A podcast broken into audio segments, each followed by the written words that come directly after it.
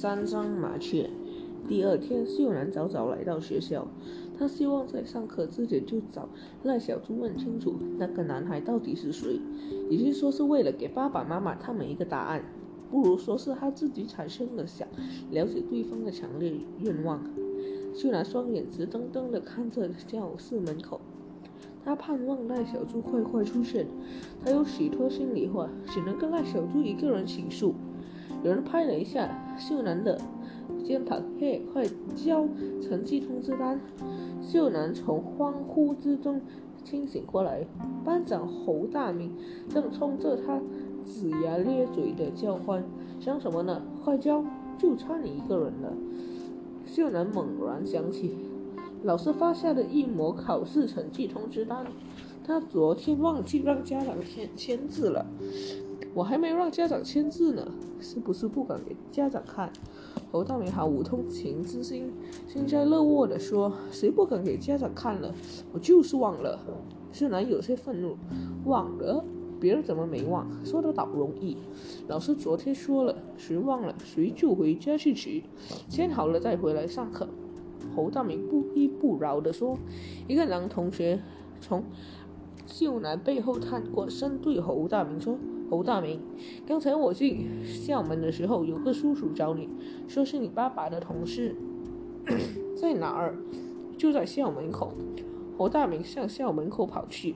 那个男同学对校男说：“快把成绩通知单拿出来，干嘛？我替你签名。”这个男同学名叫石工，他给人印象最深的就是那双永远在欢笑，有人把他污蔑为坏笑的小眼睛。成吗？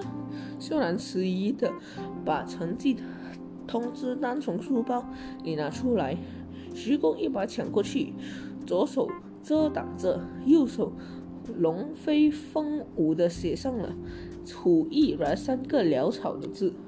秀兰很吃惊，徐工模仿的签名和爸爸的真字一模一样。你怎么知道我爸爸的名字？当然知道，楚毅然，男，四十五岁。华中师范大学物理系副教授。秀兰奇怪地看着时工，时工微笑着，这种事对他来讲毫不费力，依然没有技术上的问题，也没有道德和品质上的障碍，轻车熟路，雕虫小技而已。上课时铃声响了，侯大明是断断续。气断吁吁的跑回来，根本没有人找我。徐工若无其事的说：“人家可能早走了。”你骗我！好，如果你这样说，以后有人找你，我再也不管了。侯大明没有忘记秀兰的成绩单，阿三这巴掌怎么办？你自己去和老师说吧。秀兰还在犹豫，徐工把秀兰的成绩单递给侯大明手上，对秀兰说：“你别再跟他开玩笑了，他一点思又。”他一点幽默感都没有。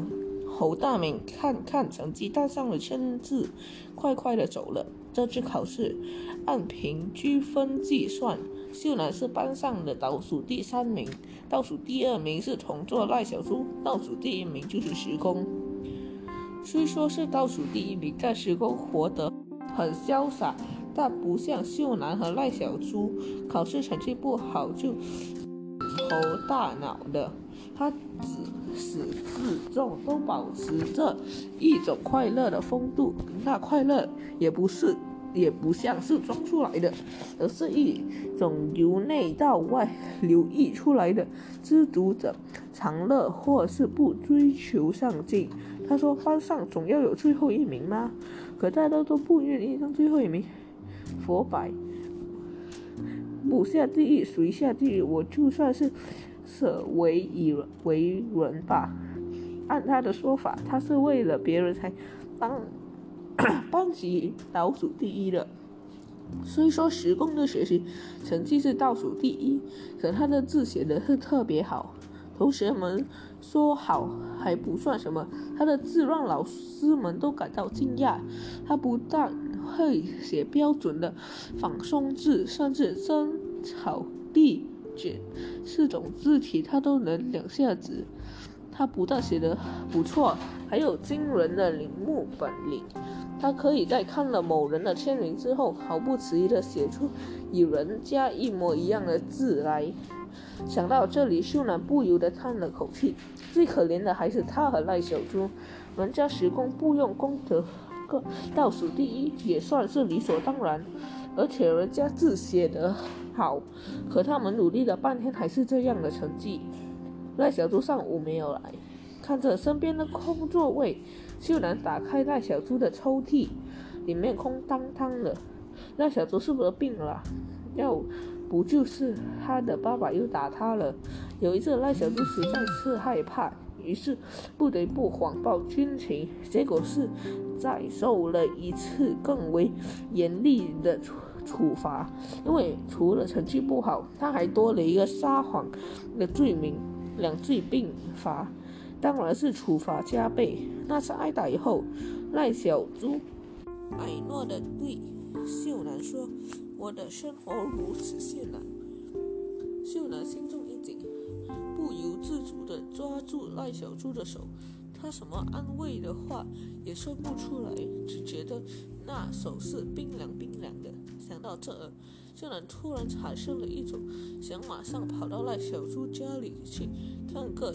究竟的念头。秀男抬起头，老师正在讲台上分析物理试卷，大家都聚精会神地听着。此时此刻，没有人会关心赖小猪在干什么。一只麻雀从开。的窗户飞进了教室，许多同学一起叫道：“鸟！”麻雀可能意识到自己飞错了地方，有些慌乱地朝着白色的天花板上飞。他以为在那里可以找到太阳。麻雀比黑板上的字更吸引人，连老师也抬起头，目光随着麻雀转来转去。几个男生得到了老师的默许。径直跑到讲台前，在老师的眼皮子底下各自抢了一把挑扫，然后站上桌子，用挑扫围捕天花板上的麻雀。侯大明是最后一个参加战斗的，可他比谁都疯狂。有人叫，高声叫道：“关窗子，关窗子！”麻雀已经明显的感觉到自己处在危险的境地，在教室里没头没脑的。穿翅膀碰到屋顶和墙壁上，发出扑突扑突的声音，产生一种让人惊诧的刺激。那一刻，秀男突然想：麻雀为什么不叫呢？人在逃命的时候，不是总在喊什么“救命啊，来人啊”之类的吗？麻雀虽然不会说人话，可它会叽叽喳喳的叫啊。现在它为什么不叫呢？教室里已经乱作一团，那些拿挑扫的男同学在坐在课桌上如履平地似的奔跑着。秀秀兰想，人要是也长了翅膀，肯定会像老鹰一样捕捉麻雀。幸巧老鹰没有人那么多，否则世界上的麻雀以及其他小鸟早就绝迹了。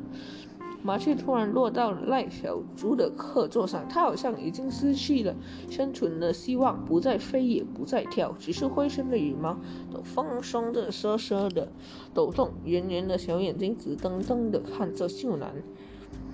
麻雀有一张鲜红鲜红的小嘴。秀男呆住了，一种毛骨悚然的感觉立刻拥遍全身。那一瞬间，他突然觉得那只麻雀就是赖小猪变的。秀男不由自主地伸出颤抖的右手，小。麻雀一动不动，秀男将小麻雀握在了手里。哇！全班同学都跑住了，谁也没有料到会是这样的结局。是谁抓住了麻雀不重要，麻雀归谁更不重要。关键是大家在百忙之中做了一场游戏，可是这个游戏的结局那出乎大家的意料。我以为麻雀会拼死抗。争，结果却是主动束手就擒。刚才最卖力的侯大美向秀男建议道：“秀男，快把它放生吧！爱护鸟类就是爱护人类自己。”他忘记了刚才他挥舞的大挑少足以把麻雀吓出精神病来。教室里响起了愉快的笑声，麻雀的羽毛变得很丰松，身体也不像刚才受到惊吓时那样颤抖。一个男同学对秀男说：“秀男，要不是我们把他折灯累了，你根本抓不到他。”秀男什么也听不见，他总想这赖小猪，神话传说中的那个叫精卫的女孩，掉到海里淹死之后，不就变一只鸟了吗？梁山伯与祝英台不都变成美丽的蝴蝶了吗？想着想着，秀男的眼睛都湿润了。他看着麻雀，嘴里喃喃细语：“你要是赖小猪，你就点三下头好吗？”麻雀可能是从惊吓中软了过来，秀男感觉到它开始在自己手中蠕动了，感觉到了麻雀那种想挣脱的愿望，他的头转向一边，然后又转了回来。秀男长长的叹了一口气，身后传来时工的声音：“秀男，老师叫你呢。”秀男急忙抬起头，老师正微笑的看着他。秀男，把麻雀放了吧，拿着它你怎么上课呀？在全班同学的注视下，秀男走到窗前，迟疑的展开手掌。麻雀可能没有料到这么短的时间就被解放，他呆呆的坐在秀男的手掌上。麻雀突然转过脸，向秀男点了一下头，然后猛地展翅飞走了。秀男只记住了那双圆圆的小眼睛和那鲜红鲜红的小嘴巴。秀男回到座位上，呆呆的望着麻雀消失在那片蓝天。